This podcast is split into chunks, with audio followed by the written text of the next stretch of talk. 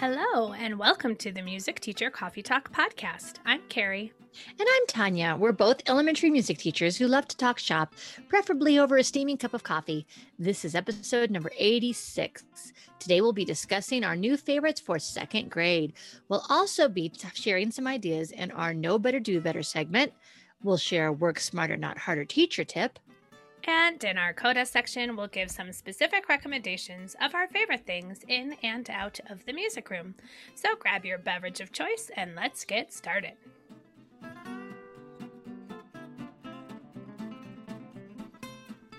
So now it is time for us to share some highs and lows, something that's going well or not so well, or a little both in our classroom from the last few weeks. And thank you for your patience, ye who are listening, because um, we normally try to release our podcast every two weeks, but we had needed an extra week because of the OAKE conference last week. So, anyways, this can be a high or low from the last three weeks, Tanya, because that's the last time we recorded. Oh, my.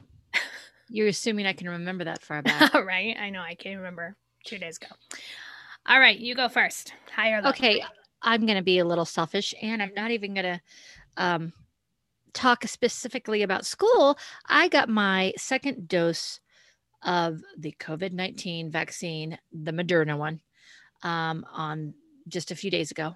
Let's see how many days? Four days ago.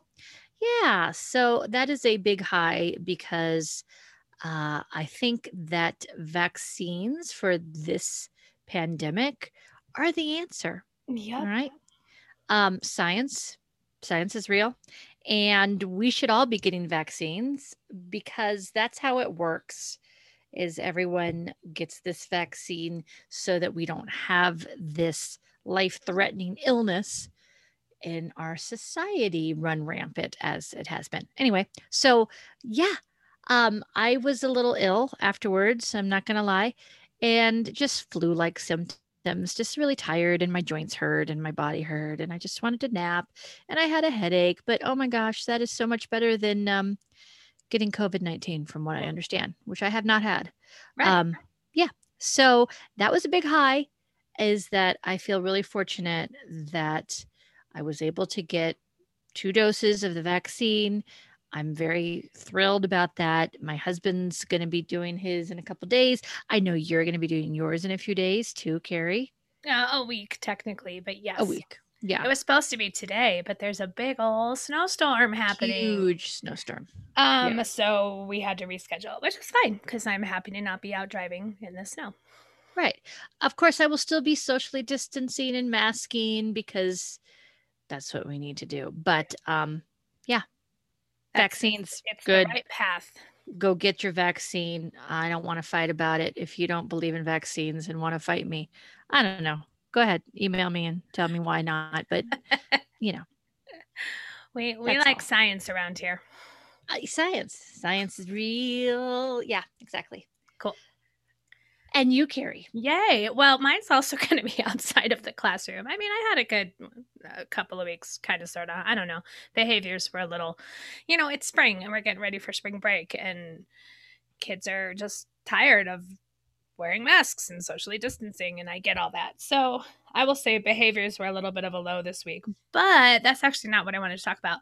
I wanted to, even though I already mentioned it, give a shout out to the OAKE conference that was last yes. weekend Yes. the virtual conference. And, you know, Tanya and I have been on a conference planning team before. We know all the work that goes into it. And then the amount of work that goes into planning a virtual conference when this particular organization hasn't undertaken that before. And it was delightful. And I was, it exceeded my expectations, especially in the areas of like that social interaction. They were able to find ways to make that happen as best as they could. I mean, was it as good as being in person? Absolutely not. It never will be. but for a virtual conference, I was very pleased. Saw some really amazing sessions. Um, I'm still going back and watching the recordings of the ones I wasn't able to see, which is one nice thing about the virtual platform is we can do that, right?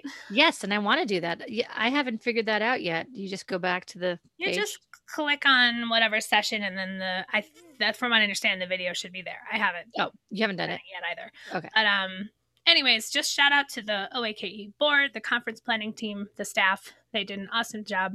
I was very pleased. It was great. Yes. It was great. But we are already looking forward to next year being in person. That's the plan. In where are we going? Pittsburgh. Pittsburgh. Yeah. Uh, yes. In And March. and I will be there. I'm Oh committed. yeah. Oh yeah. yeah. It's gonna be great to be back together again.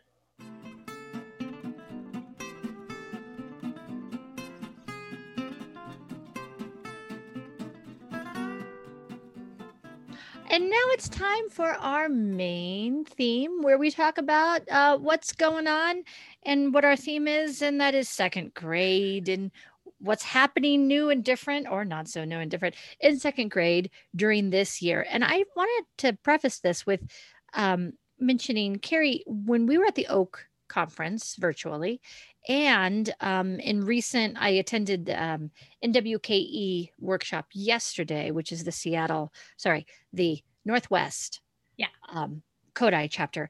Just talking to other teachers, I was really surprised how many music teachers uh, have been virtual all year long. I agree. Yeah, I thought more people were back, or at least tried to. I mean, tried to come back. Maybe it didn't stick, but at least have been back in some way. And there are so many teachers Right. who have not been in a classroom at all for a year now. like at all. Yeah, I was Yeah. really surprised um, because here in our neck of the woods, we've been back for the majority of the time, and we just had that one chunk between Thanksgiving and um, winter Christmas. break. Yeah. and then we were back. I don't know, was it? It was mid January, January nineteenth. We went back.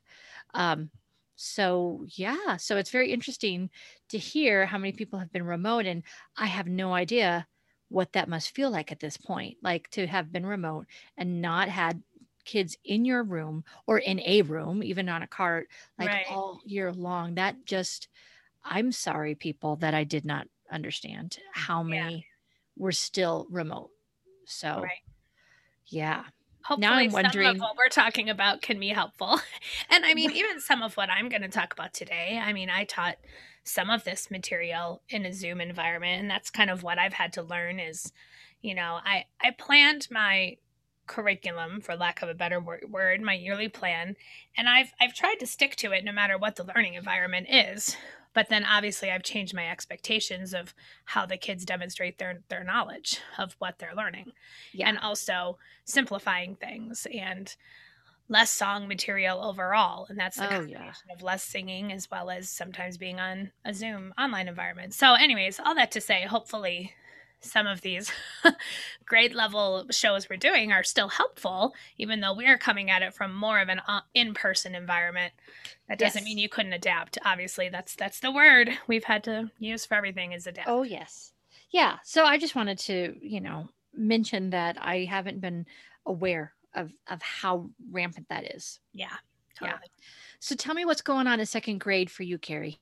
Okay, so I will I will give my little disclaimer, and I think I gave a similar one. So the way that my school year is set up at my home school, where I spend two thirds of my time, I have mixed age classes. So my second and third graders are together, and with all of my mixed age classes, I basically did like a power review at the beginning of the year of the lower grades, you know, general curriculum expectations as far as the Kodály sequence goes and that's my way of catching up the second graders and also doing a lot of review for the third graders kind of catching everybody up from what we would have done last year before we shut down.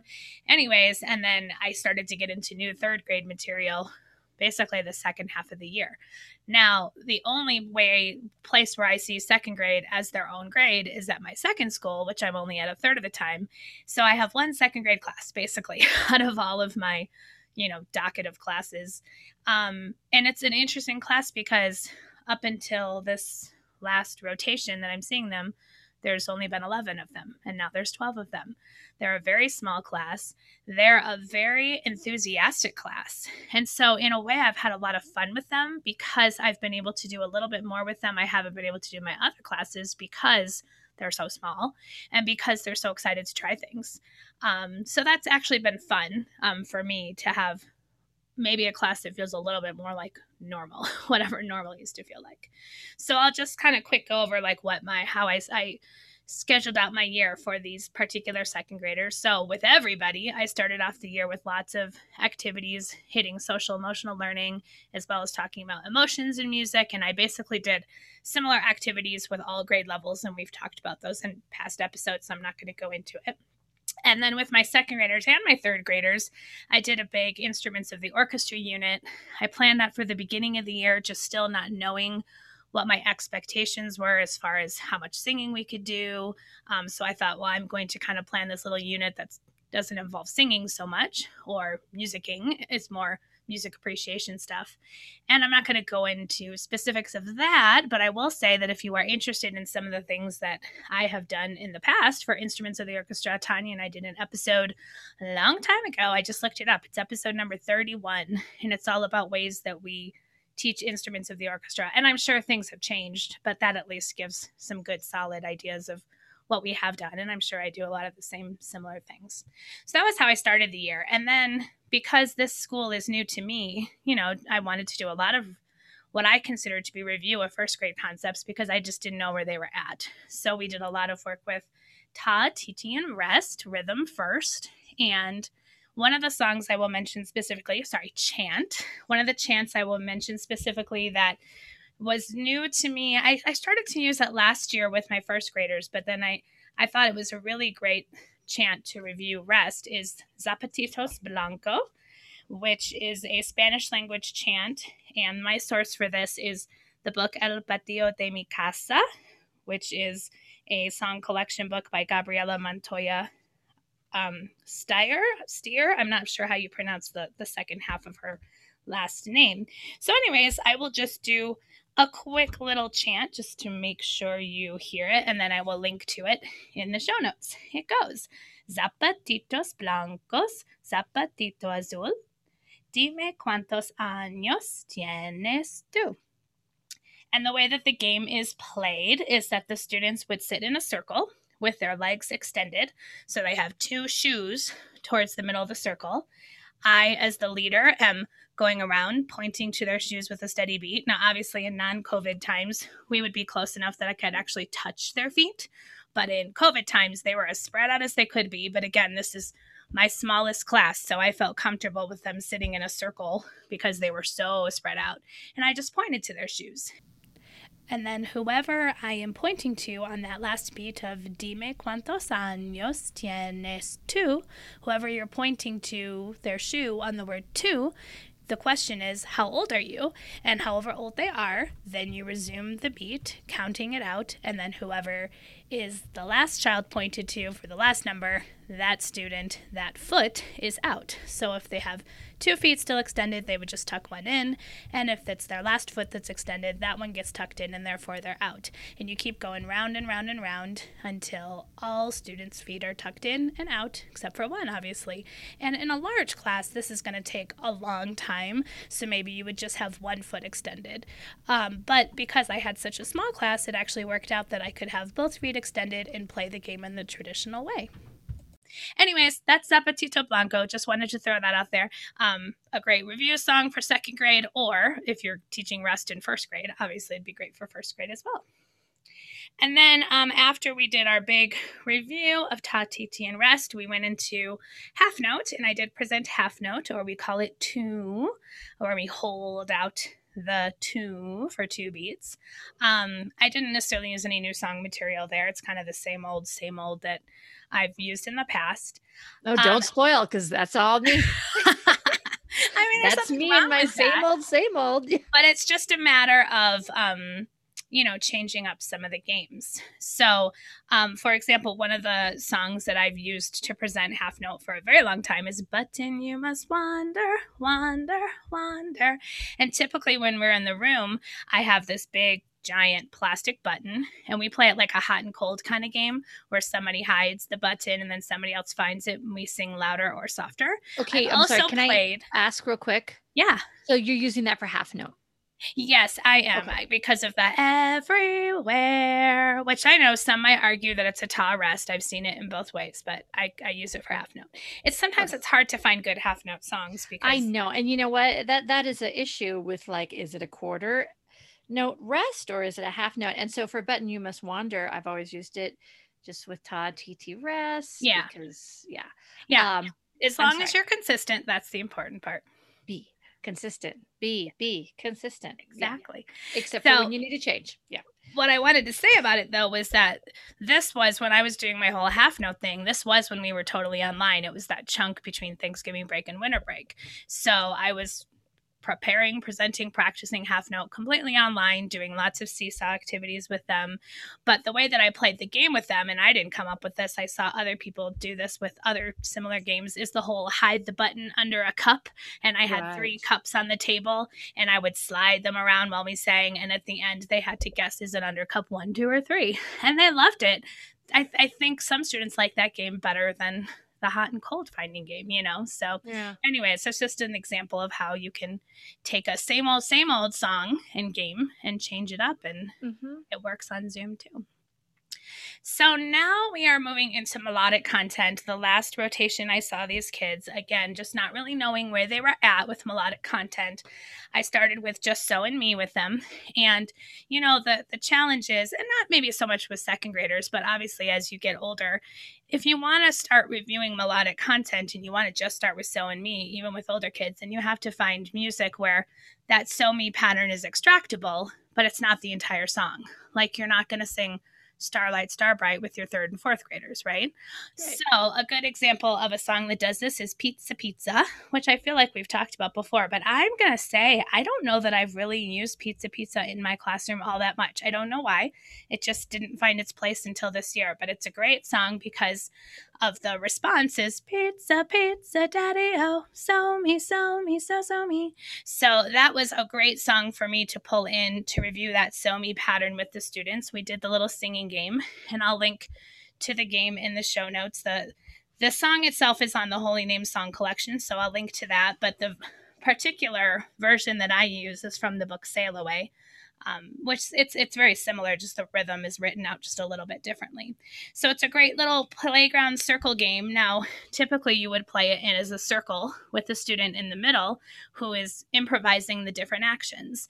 But obviously, all we did to modify it was we just stayed in our assigned rows, our assigned spots, and the leader just came up to the front. So it's a really great, you know, COVID times game because it doesn't involve them touching one another. They're just doing the moves in their own space. And my second graders went bananas for this game. They love it. They ask for it every single time. It's now one of their favorites. And because this class is so gung ho, I was really able to move them into improvising, doing those solo improvisations of the movements. So let's jump it, jump it, jump it, daddy o. Let's Yeah. dab it. That's still their favorite. Um, so I was able to get them improvising and taking on that leadership role really quickly because I have some really great strong singers in that group who are great vocal role models and they just love it and it lets them be active and silly and it's just perfect for them. So, So pe- I have a question. Before you have them improvise with the movements, do you talk about movements? Do you write them on the board? Do you just let them go for it? Um, I was the leader a couple of times in the first class period that we did it. So I gave them lots of music vocabulary and movement vocabulary just by doing it. Um, and then the second class period we did it, I said, now remember, I still was the leader maybe like once or twice. And then I asked for volunteers to be leaders after that. And I thought about writing down a movement vocabulary on the board, but I thought, let's just see what they came up with. And they were able to come up with their own either drawing from ones I had used as examples before or just their own moves that they were excited about. So Right. in this particular class, no. Had they been struggling, definitely we could have brainstormed first and written a bunch of movement ideas on the board so they had something to draw from. And then, you know, the way that it works is whenever that student is like, okay, I'm out, they sing, let's end it, end it, end it, daddy o. And then they point to whoever wants to be the next leader. So that's kind of their out. You know, when they run out of ideas, they're like, okay, I'm just going to go ahead and call on someone else. to be the Exactly. That yeah, they can always end it. Yeah. Exactly. So I think that put their mind at ease. So Cool. then from there, we moved into reviewing law. And then now, the next time that I see them, I'm going to be preparing, presenting, and practicing Doe and using a lot of the same old song literature with that one. Um, Apple Tree is always a favorite, Kingsland.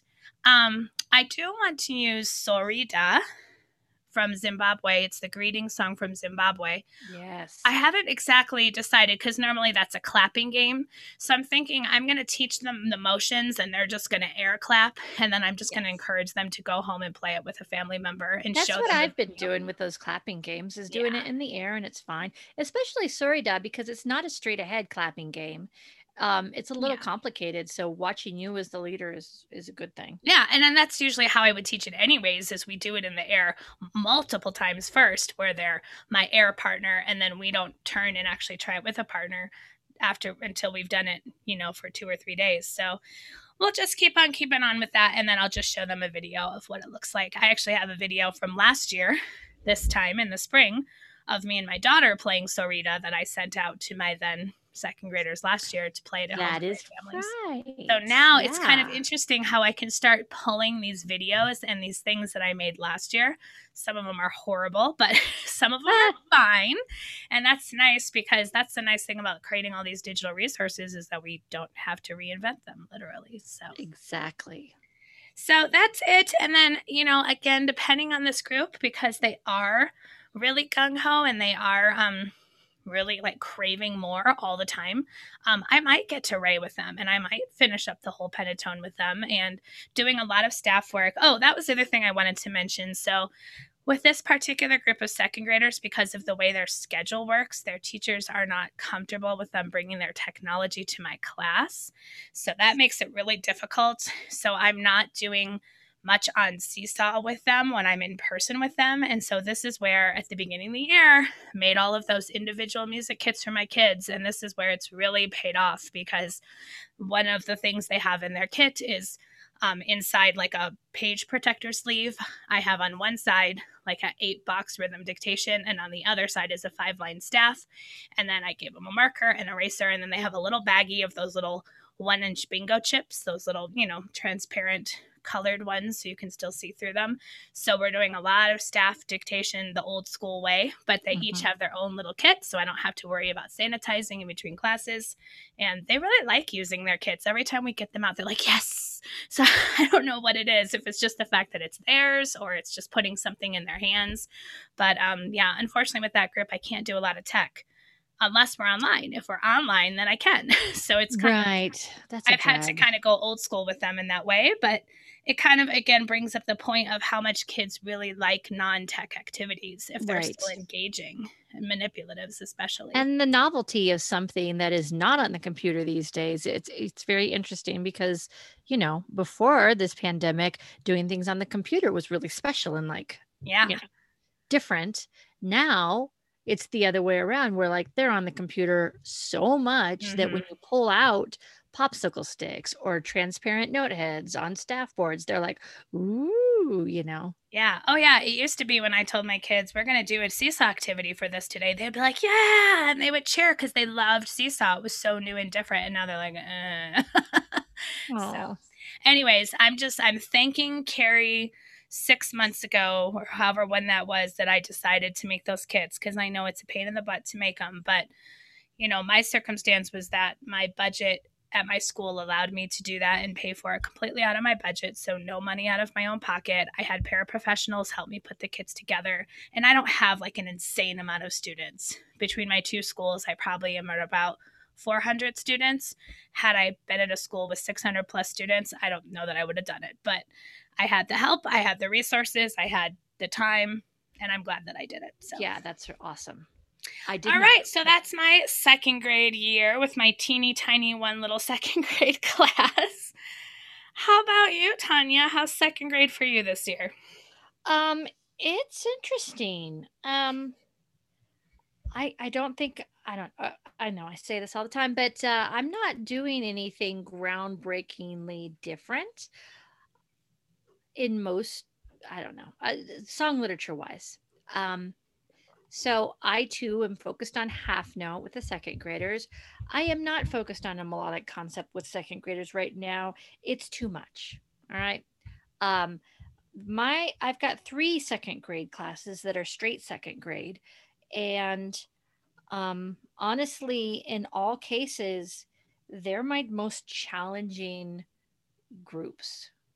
Yeah, I remember you talking about first grade last year and having some Yeah, extreme now they're needs. second graders. So I here they are, second grade. next year. Yeah, and I and and and that's just to say that I know they need different things, and and they, you know, I just have to pay attention um, to their needs because that overrides everything. hmm Additionally, second grade uh, at both of my schools happens at the end of the day. Um, at my homeschool. it happens at the very end of the day. Um, and I, honestly i do i i'm not going to say i think they're tired. I know they're tired. Like they've told me they're tired. They're Mhm. lying on the floor. They're tired. Um, so yeah that all that to say that that has changed how i am teaching them. Yeah. so um, I let go of some things, and I am not trying to cram um, melodic things at them because it's just not working. So I just, right. Yeah, I'm just You have to do doing what they're ready for. right. So for like eight lessons, uh, and I say eight just because in these past few months, we've been having um, like PD days for teachers or off days. It seems like hardly a uh, unit of two week time period goes by where it's actually 10 days. Oh, it's no, on I- average eight days. Yeah, totally. Yeah, I Yeah. plan seven days with eight days being like an extension because that's Right. typically what I can plan on in a two week period. Yeah. So I just count on, I'll see my kids for eight days in a row, and we are going to tackle, which is a loose way of saying, hopefully they will learn and I will teach like half note. Yeah. So, yeah. Um, for the rest of the class time, what I'm doing is SEL things. I'm doing music that they love, that they like, and um, I am doing more mindfulness. And yeah, I've been a proponent of mindfulness in the in the classroom, and then I kind of let it go because I went back to. Uh oh, sorry for all the things. Um. I I kind of went back to, oh my god, gosh, I gotta get in all this content, yeah. And that was a mistake. Um, I'm not saying yeah for you. I'm is. saying the collective yeah because I've been in that position as well this year and in the past, feeling like I got to get to it. I got to get to it. And this year has taught us that that's not what it's about. Right. Will I ever learn? I don't know. Check back this time next year. So yeah. So that's what I am focused on. Um, as far as as far as what we're doing with half note, I am doing Frere de Jacques, singing in Spanish, singing in French, singing in English for our half, half note, and we I am adding instruments on our long sounds, which is very simple, but they enjoying uh, enjoy playing the ding ding dong, Oh, ding yeah. ding dong on metallophones. Um, and it's one of those times where we only bring out metallophones and hand chimes and the xylophones, which are usually like my go-to. Um, you know, I, I never use only metallophones, so it's great during half note season that we use a lot of metallophones. Yeah. Um, we're doing Who's That Tapping at My Window, which they love because I still kept it as a guessing game where I have a kid come up to the front of the room and put their back to everyone um, and cover their eyes with their hands. You know, you Mhm. just got to, whatever, trust that they will do that. And then we have a mystery guest number one who sings, I am tapping at your window, and mystery guest number two who sings, I am knocking at your door, which of course, you know, is is how I've traditionally played the game, and I think I've even talked about it here. But um, always a big hit, which yeah, is they love that surprising. Can I share um again because I was teaching half note on Zoom when we were online. I played that game on Zoom. So I put the the guesser student in the waiting room Yes. while I chose, you know, singer number 1. And it's funny because I didn't when the the guesser came back, I didn't make them close their eyes necessarily. I let them keep their eyes open because sometimes in Zoom you still can't catch who's talking or singing. It depends on if they had speaker view on or gallery view on. So I suppose if they had speaker view on, that gave them a big clue. But I just didn't, I never addressed it and they still loved that game, silly enough. You know what's funny? I tried something similar to that and I made everyone put their cameras off. And I forgot that when someone's t- talking, it lights up around yeah. their, their little box. so it didn't work because they were like, well, I can tell yeah. that Sabian's box is lit up. Yeah. So I'm sure all of you listening have done have figured that out. Yeah. But it was But the funny me. part was they didn't care. They still liked the game and they still liked the surprise of like, ooh, so and so is singing. And you could have everyone's cameras on and everyone mouths the word. That would be cute. That's true. You could That's lip sync. And in the know. class, I've noticed with these types of games, solo singing games, with the mask on, it also presents itself like they can keep their eyes open. Sometimes I let them keep their eyes open and I'm like, can because I'm trying to prove a point to them. And I say this all the time. I can tell whether you're singing or not, even if you have a mask on, because I have some students who think, oh, well, I don't have to sing now because she doesn't know I'm not singing. And I always tell them I can still tell. So I, I make this point of like, you can still tell someone's singing with a mask That's on. Funny. So I let them keep their eyes open at least a couple times. And then I make yeah. them eyes.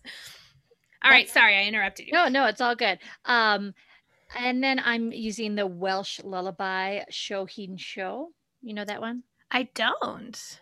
Shohin show, baby boy, mother's pride, father's joy. Oh, I think I switched that anyway. Birdie sleeps in the nest, sun doth sink in the west. Oh, that's lovely. Yeah, and then we change, and then we create our own verse for show he show, baby girl and then we find a rhyming something. So when we sing baby boy, it's father's pride, mother's joy, and I switched it. I don't think it matters. Um, but instead of singing father's pride, mother's joy, we say, okay, what rhymes with girl? Show, he, show, baby girl. Um, you know, what did they say? Uh, twirl. I can't remember what it is they came up with, but they created like a second verse that where we sang girl. Now, yeah. not to put you on the spot, but have oh, I know what's like coming because I was going to say this, but go ahead. Have you done a non-gendered version where you sing like no, baby child? I haven't, and I was thinking about that, um, and and how we could do that. Because so, I mean, I I no, will say I I'm I'm the first to admit that I still am am learning, and and I I'm not great at this yet, but our good friend Amy Abbott does sessions about this, and we're oh, learning with her. Um, yeah. So I was just curious and, if you've gone there yet, and but I like that you're at least including both boy and girl. That's a good right. No, and I and I was about to address that because I have been thinking about it. I hadn't done it yet with this particular song, um, which just happened this past week, and and yeah, so what could I say? Let's see. I was thinking Show baby child. Baby child in the crib, oh so mild. Yeah, exactly.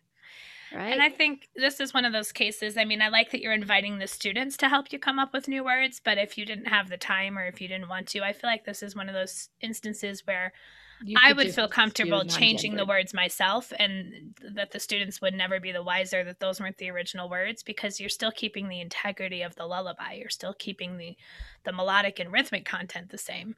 I would be okay with that personally. I know there's a big, you know, back and forth about whether or not we should change words to folk songs and whether or not that's messing with the integrity of the song, but in I would feel case. comfortable with what you just said, just making that be the the norm for what I would sing with my students.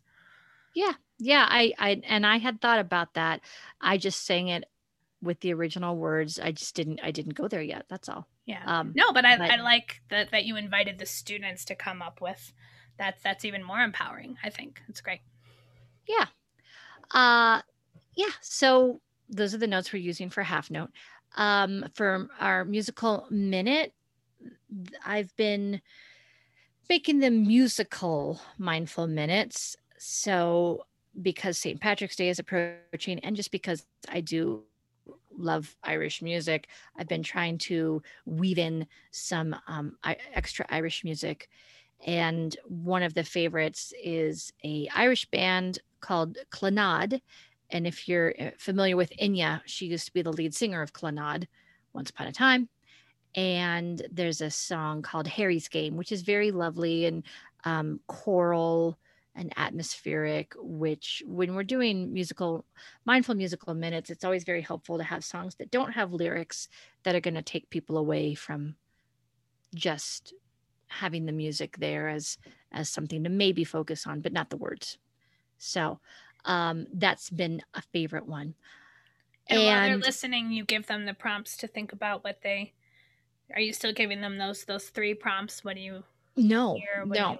You, oh, as so, far as no. As far as mindful musical minute, if I'm saying mindful, then I'm really aiming us towards you don't have to think about anything. Oh, okay. You and do they lie down? Is, Are they doing breathing exercises? That's just totally up to the kid. It is up to them. This is one of those where in the past it would have been I would maybe do a brief like talk them through a meditation and focus on breathing um, and anchoring their breath in one part of the body. But with these second graders i have to give lots of options. Yeah. i mean you know it depends on with anybody. Um, but i've noticed it's most successful when i say here are the guidelines like i'm going to play some music. You can focus on the music, you can ignore the music, you can lie down, you can sit up, you can focus on your breathing. And they've been through lots of breathing things with me. So I also have like a very small bulletin board so they can refer to like breathing activities that they could do during this. I don't need to coach them through that necessarily. That's um, great. But I just give them that option. And you know it i i'm also getting over the fact that there's going to be one or two who at that moment they just can't like right. they can't stop making noises or they can't stop fidgeting. And then we just let that happen and everyone does their own thing. And these second graders they're together with each other all day long. So um, they've gotten used to um, powering ignoring through. when there's something going on. And and i honestly i i feel for them because this is this is a hard year for them. Yeah. So i have let go trying to dictate exactly what this is going to look like i'm not asking them to reflect on the music whatever happens this is just an opportunity and the reason i know that this is the best way to do it is because the other day we had been playing metallophones um, with the lullaby. And then uh, I said, okay, let's put our mallets down. And like there were three of them who ran back to their spots and laid down. And then oh. everybody laid down. Yeah. Because they had seen on the agenda that mindful minutes was next. So you don't necessarily do it at the beginning of class. No, I'm I'm leaving it for like the third thing in class. So it gives them Be- kind of that like reset moment. Yes, uh, yes. There's several reasons. First of all, I'm I, I want to start us off musically.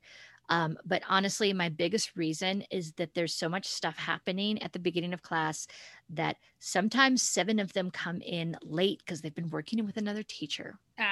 And that'll blow everything out of the water. Yeah. Um, sometimes uh, two of them will come in and they want to tell me about their behavior chart for the day. Like there's so many things that happen right when they come in that take up the time that if I were to start mindful minutes right away, it would get interrupted like nine right. times out of 10. So I'm just not fighting it because it, it, used to frustrate me, which is kind of funny. It's the opposite of what you want. Um, right. Yeah. And that's really so, helpful to hear. And can you, sorry, I'm asking so many questions about how long do you play the music for your mindful musical minutes? I, mean, I go not... from two minutes to three minutes. Okay. So yeah. if it's if it's a song that's longer, you just fade it out. Yep. Yep. And with that like the Clannad piece, Harry's game, super easy to fade out. Just right. turn down the volume gradually. Um, yeah, and then I have used like Beethoven's uh, Symphony Seven Movement 2 mm-hmm which is great because we're reviewing Ta'atiti. We can review Ta'atiti and rest with that right yeah. afterwards. Yeah. And and that fits the bill. If you if you cut it off, you know, um after that, that first big after that chunk. first part of yeah. that, yeah, that first chunk, you know. Yeah. Otherwise you're in trouble. Which is but the best chunk anyways. it's the it's the chunk you need, you know what I'm saying. Um Oh yeah. Yeah. So cool. Yeah and then having the agenda i've gotten back to that i had abandoned that earlier in the year but show because I, I i have mixed feelings about having an agenda because i really think that it takes away from this activist view of like music learning is right. to show an agenda I, I anyway um i'm over it because having an agenda and having that structure is what works for these kids. Yeah, they need to know what's coming next. Yeah. I have so when they all ran when kids like and of that. course I didn't want them running. It's funny, but whatever. Um, so when they all ran from instruments and then all like assumed the position and laid down, I said, "Oh wow, you guys know." And they and one of my little second graders um, he said, because we know mindful minutes for next. We love mindful minutes. Oh, that's so and. I went, okay, cool. Good it's working. Know and it's still a musical activity. I mean don't you know i think i i've gotten down on myself when we do listening activities that are maybe even not structured or tied to a pedagogical reason but it is so good for kids just to lay and listen to music. I mean there's that is so good for them musically and emotionally you know? We know this. Yes it's yes and i'm realizing that they don't get much of that right. because we have we have so much tied to the visual where yeah. we see videos, we watch YouTube, we watch, you know, countless streaming surface services.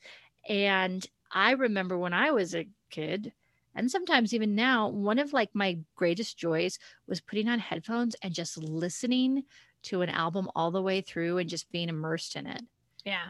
And I feel like I've I, gotten bad at listening to music and not doing other things. Like I will always listen to music while I'm cleaning or you know, while I'm I'm doodling or cross stitching or whatever. I very rarely just sit and listen to music anymore. And yeah, you're right. I used to do that and I don't do it as much anymore because I feel like I'm just out of that practice. Yeah. Yeah. So, I mean, take it for what it's worth. Is it really meditation? No. Is it helpful? Yeah, I, yeah because they are more focused. I think um, it's meditation. I don't know why you're questioning it. Sounds like it to me. Well, yeah, yeah, yeah. I, it doesn't matter. It, it's working. and that's what we're doing. That's okay, cool. my qualifications for this year, as far as what we do in the music room, is is it working? Are the kids happy? Do they like it? That's like where I'm I'm at right now. Well, yeah, when you have those extreme groups, that that's the goal. Right. And and I I like I know there's things going on. There all of the circumstances as far as their music class time of the day and situation this year and the specific dynamics of the the the kids and the individuals in the group all of these things are like a perfect storm that that sometimes can go very badly. So yeah. if it's working and this is at the end of the day even though it's so tiring because i have so many behavior charts to fill out at the end of that class oh yeah they all come with them um, not all of them just like five no four of them. Um, yeah. Yeah so at the end of the day i have to go okay what really worked today with them and what didn't and let's try that again because i mean the other disadvantage is that i see them for two weeks and then they go away and right. then i don't see them for four weeks. Or five and, if there's spring break in there too. Exactly. So yeah i won't see them again now for five weeks. Um all right what else am i doing in there? So like i mentioned we had been doing uh i'm trying to touch on some some irish music which is like such a broad broad term, but Rattling Bog is a favorite sing along, and there's nothing pedagogical that I'm doing. I mean, yeah, maybe they keep the beat uh, to it while they're singing, but this is music for the joy of making music. And I'm a big, firm believer of if you're going to be doing music that is celebrating a culture and um, it can get real surface level. Um, you should go and use authentic music from that culture. Yes. I get a little bit uh, frustrated when I see fake Irish songs, for example. Yeah, but shout out to my cajon because um your cajon my cajon that is new in my music classroom from a couple months ago because um I am getting getting cool with the sitting on the cajon playing the guitar and keeping the beat with my heel on it Oh, you're so fancy. Will you do a video of this, please? Oh gosh. just for me. You don't have to share it with the world. I just want to see it. Uh, it's just you sitting on the cajon and like, you know, thumping with your foot. You're like a Dick Van Dyke one man Yeah. band Mary Poppins situation. Yes, but my accent's not quite that savvy. That's awesome.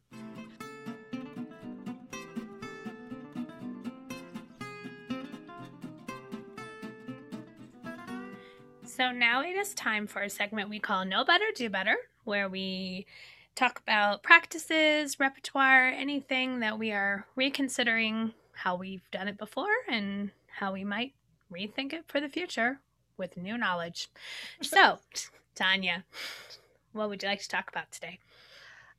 okay. Well, I'm going to give a recommendation that is, um, I get to do more later though. So, you know, it's just full of recommendations. All right. I'm listening. I've been listening to the audiobook of So You Want to Talk About Race by Ijeoma Oluo. And oh my gosh, it is it's an awesome, it's fas- fascinating book um, that everyone should read or listen to. Now, I've been thinking a lot about all of the things that I'm hearing in this book and also relating to it to present day happenings. So, just recently, Oprah Winfrey did a huge monumental interview with um, Meghan and Harry of the formerly of the British Royals. Um, and I honestly have not seen it. Have you seen it? I haven't. I've seen bits and pieces. I don't Yeah. think it's on a service that I own to to be able to watch. Yeah, I don't think it's on a service. I, yeah, I've only seen bits and pieces as well. Um, but anyway, what is interesting? Well, it's all very interesting, but uh, and and very tragic as well to to hear Yeah. all of these accusations uh, against the um, institution of the British royalty. But Right. um, what I find even very more telling is the fallout from this. And I was specifically um, getting too much information about uh, Sharon Osbourne and her. She had a, I don't know how to say it, temper tantrum. I'm just going to say that um, on TV. She's on a show called The Talk, and she shares that uh, it- it's kind of like it's like The View, but it's The Talk. Right. Um, anyway, there's a black woman who's also on the show, Sheryl Underwood, and they kind of had a, a back and forth um, about Meghan and Harry, but mostly about um, Piers Morgan, Right. who made some comments that were attacking Meghan Markle. I mean, you know, I feel so, I feel kind of icky just talking about all of this, this drama and gossipy. It's not gossipy because it's all, But it's bigger than that. Yeah. That's yeah, I mean, it's all been recorded. It's, it's, it's, you can go and view all of these things on YouTube or on Yeah. wherever. Um, but what I, what really struck me was Sharon Osbourne, a white woman, yelling at Sheryl Underwood um, when Sh- Sharon Osbourne was concerned about, like, my friend Piers Morgan um, has been called a racist, and now people are going to call me a racist too, and that's not fair. And um, anyway, others took issue of what Sharon Osbourne was saying, and and there was a point where Sharon Osbourne is yelling at Sheryl Underwood, a black woman, tell me, educate me, educate me. Okay, herein lies my upsetness, and I can't imagine what it's like being anyone who's been marginalized. Uh, and here's my big no better, do better educate yourself, right? Right. if there's an issue, if someone is telling you, um, first of all, believe BBIA, and that's a term coined by um, decolonizing the music room, Yeah. which stands for Black, Brown, Indigenous, and Asian peoples, right? yes. And you use this term BBIA as a larger umbrella, but when you know the what the the person who you were talking about, when you know their preferred term, then you say black woman, for example, right? So in this case, believe a black woman when she tells you there's something problematic about what you're saying, right? yeah. and- and then educate yourself and and and i say this also because i recently saw something on facebook because you know this is on a Facebook music room where someone was saying, Educate me, tell me why. Mm-hmm. And it was about, in fact, I think it was on Decolonizing the Music Room. And it was again about Land of the Silver Birch and my paddle. Mm-hmm. And I thought, where have you been? Have we not gone over this? Right.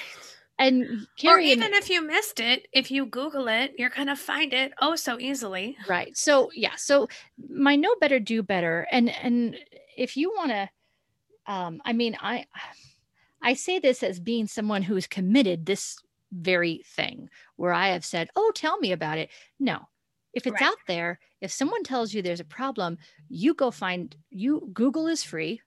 So yeah. educate yourself you know, and if, especially, oh gosh, if you're Sharon Osbourne and someone is telling you on television that there's something problematic, just go figure it out, man. Just yeah. this is don't don't ask black a black woman to do your labor for you, right? Right? When we have so many resources, you could really spend hours and days and days reading what is problematic about whatever stance you are taking so it's mostly that I'm concerned that us white folks are not listening enough. And I'm also concerned that we are looking for gold stars or cookies, or you're not going to you're not going to get any gold stars or cookies for being a decent human and and we're not there yet that's the other thing that i'm concerned about is that I don't, I think that there's damage in thinking that, okay, well, the racists are everybody else, but not me. Mm-hmm. Um, I think we have to recognize the racism inherent within us simply because we all grew up in this society which has systemic racist structures all over the place, including our schools. And um, you know, if if you're listening and that makes you feel upset and uncomfortable, go go educate yourself. Google Fine. because I didn't make this up. This is not my thought all by myself. You know, go find out why I might be saying that. Um, right.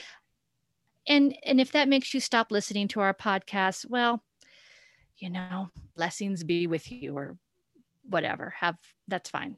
I get that. But I think that we need to stop worried being worried about oh no do people think i'm racist i think that we just have to assume you know what i know that they've i've got unchecked biases because i am a product of this society and now it's time to do some unlearning yeah and i think the bottom line is believe any marginalized people if someone tells you there's a problem maybe you want to look into that and not keep centering yourself as, oh no, I'm so hurt. Someone called me a racist. Now look at my tears. Um, so anyway, that's that's my little piece. And then, you know, please, if you want to call me in on any uh, mistakes that I might have made on this very podcast, please, I I will be happy to listen. I've got to make some amends with some former students. And I don't mean kids students, I mean adult students. Right. right. I have taught material to that I am ashamed now that I did not do better. I mean, I could give you a list of, I mean, I will be giving a list of songs to some former students saying, hey, listen, I'm sorry, I taught you this and use this instead. And here's why we're not going to, I'm not going to use this. Make an informed decision. Right. And I think that's, that's the piece that, um, as a, you know, pedagogy analysis research teacher, I'm trying to impart, and I know many of our colleagues are too, is the, the importance of the research and making your own decisions. And while some songs and practices are very cut and dry, others are a little more gray area. And the importance is to do the research and to do the work, which is what you're saying, and not expect mm-hmm. others to do it for you, but to do it yourself. Um, and do a, a, thorough job not if not for anyone else for your students in, in this particular application of what we're talking about that you exactly. owe it to your students to to do the best that you can to present to them materials and practices that are vetted and equitable and inclusionary inclusionary is that a word Did I just make Yeah. that word up? Okay, yeah, good. no, no, that that is definitely a word. And Okay. and yes, and I'm sorry if this sounds all over the place. I was just I've been really bothered um more so than usual about seeing um seeing white privilege on display. Yeah. Um and that doesn't mean that I'm above that by any means because I know that that can be me and I just need to I think that I just need to accept that I got to keep educating myself um, and also listen. It's really important to listen, and I got to keep putting my hands over my over my face so I can listen when people who are marginalized are saying this is not right. Yep.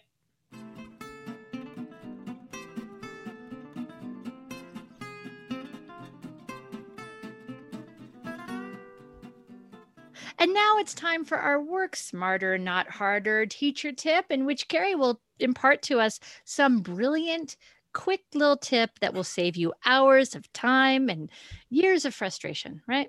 Sure. And I didn't I didn't come up with this at all, but I'm just so happy to have stumbled upon it. In we fact, I called you Yep. as soon as I saw it, Tanya. I was like, "Ooh, so Seesaw, I love Seesaw. Seesaw finally came out with the update Oh, where you can okay so if you're doing like a drag and drop type of activity where kids are dragging pictures and you can do notation staff note heads whatever little thing you want to give them to drag and drop you can lock the image so you're locking the size of the image you can't change the size you can't rotate it you can't even change its color but you can move it so for those of us who love smart notebook it's similar to that whole like Yes. allow move feature where you can move things around, but you know, the kids would go to move an image and they would accidentally or purposefully click on the little corner and then, oh, look at this note head. It's Exactly. giant I had that happen. Yeah. And then Not they laugh and they think it's funny, and then it's Right. a whole like, now oh, you have look, to your yeah, your so is on all the lines and spaces. Yeah. and you have to teach them how to undo. So, anyways, thank you, Seesaw. I love that that feature is there, and I just want to make sure if you are using Seesaw that you know that it's there, that you can lock the size of an image, but still allow students to move it, and it's great for drag and drop activities. Yay.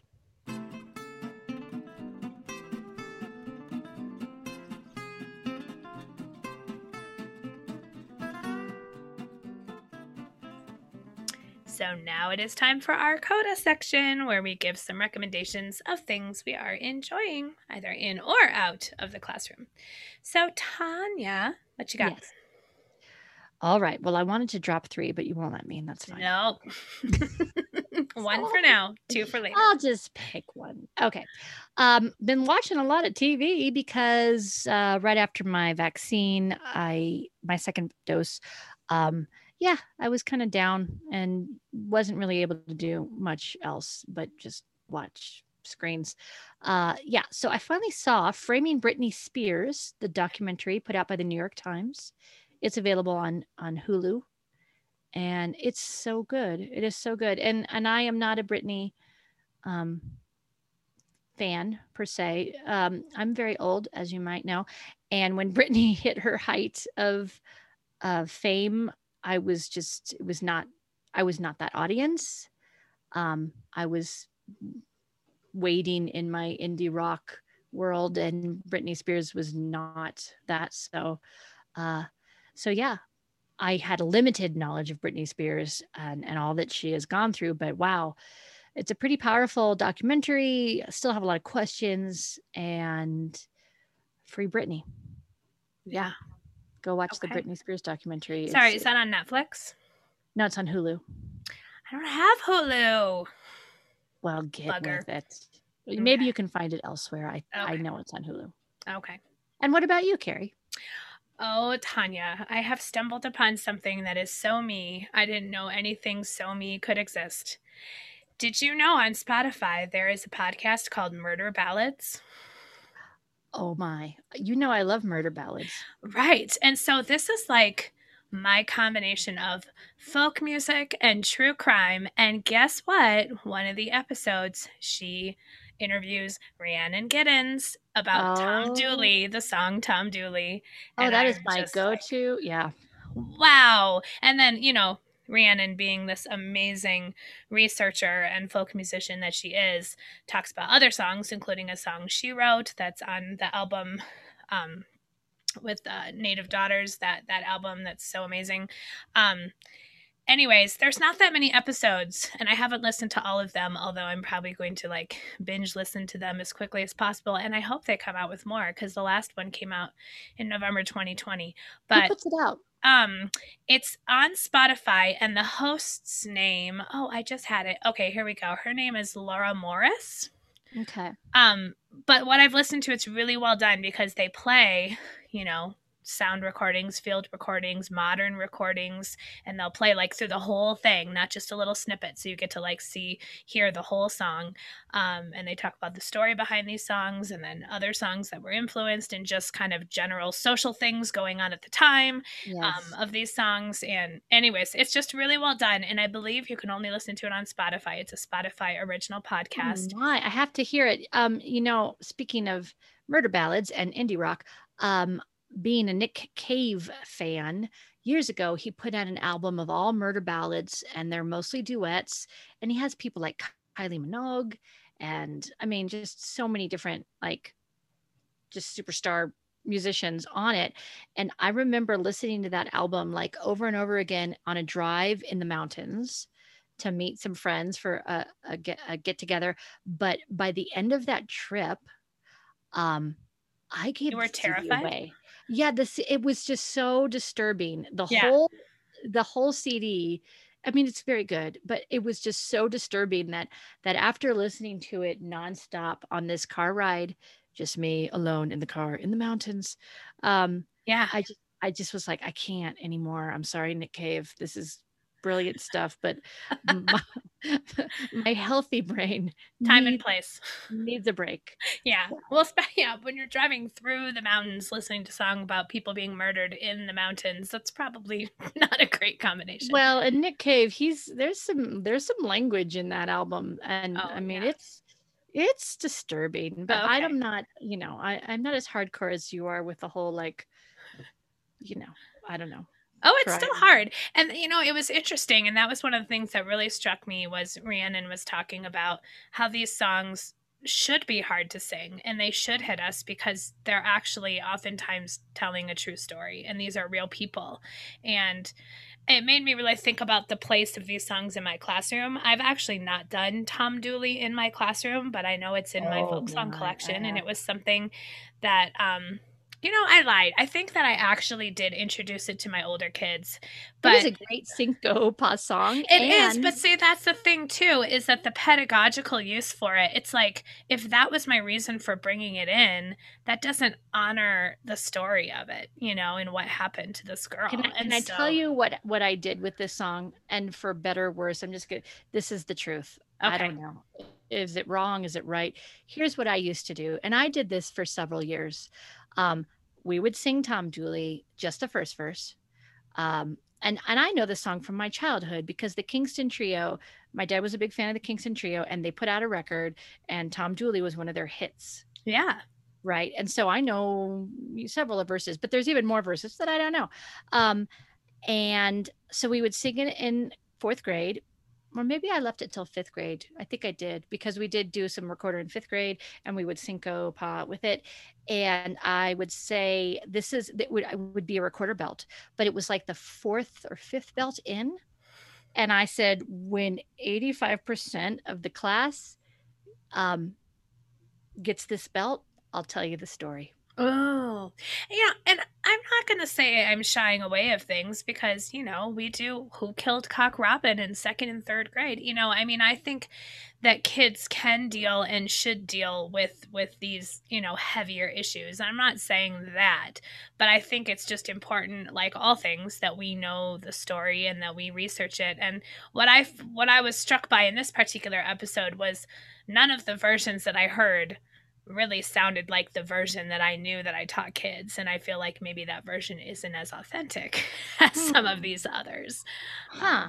Well, yeah. I mean, yeah. there was one that that resembled it, but anyways, I'm not going to. So I would play a version, and I would tell them the story, and yeah. nobody. I was never contacted about nightmares or inappropriateness. Not to say that that would makes it appropriate per se, but these days to know you your go look it up. They just go look it up on their own, right? Yeah, totally. You have to Yeah. know your kids. And some people might say, my students, you know, in our particular population, or knowing maybe you might have had a student who had a family member be killed. You know, I mean, you just never know. So, um, knowing your students is the number one thing when you make those. Well, or or you do know because I'll tell you when I stopped doing it is when we had an incident in the area where a um, a fifth grade girl went missing, yes. Oh, yes. I remember this. So, and and that's horrible. that's when I was done. Exactly. Yeah. Yeah. So, but for your own pleasure and for your own listening, um, the Murder Ballads podcast on Spotify is great. I love it. All right.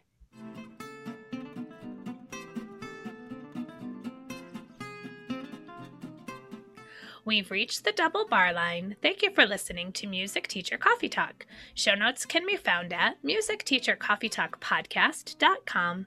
You can connect with us on Facebook and Instagram. Just look for Music Teacher Coffee Talk. If you enjoyed this show, please consider subscribing, rating, and leaving us a review on iTunes to help others find this podcast. In our next episode, we'll be talking about our new favorites for first grade. Until next time, this is Tanya. And this is Carrie wishing you happy musicking.